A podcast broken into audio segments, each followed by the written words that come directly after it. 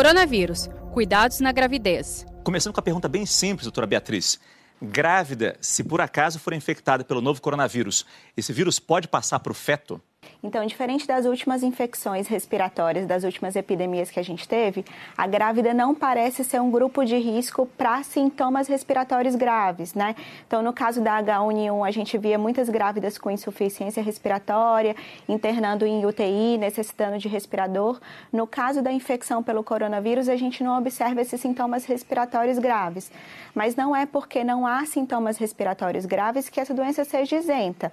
Por exemplo, já existem estudos que relacionam a infecção pelo coronavírus, principalmente aí no final da gravidez, com, por exemplo, parto prematuro, que é quando o bebê nasce antes do tempo e o parto prematuro teria algumas repercussões né, para o feto, como necessidade de suporte respiratório para o bebê e hemorragias.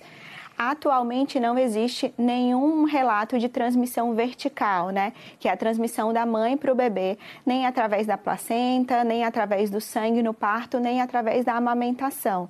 Então não há relato de transmissão vertical ainda. Mas é verdade que os dados são muito iniciais. É uma doença muito nova que está se alastrando agora. Então tem muitas coisas que a gente ainda não sabe. A gente tem que trabalhar com as informações que a gente tem.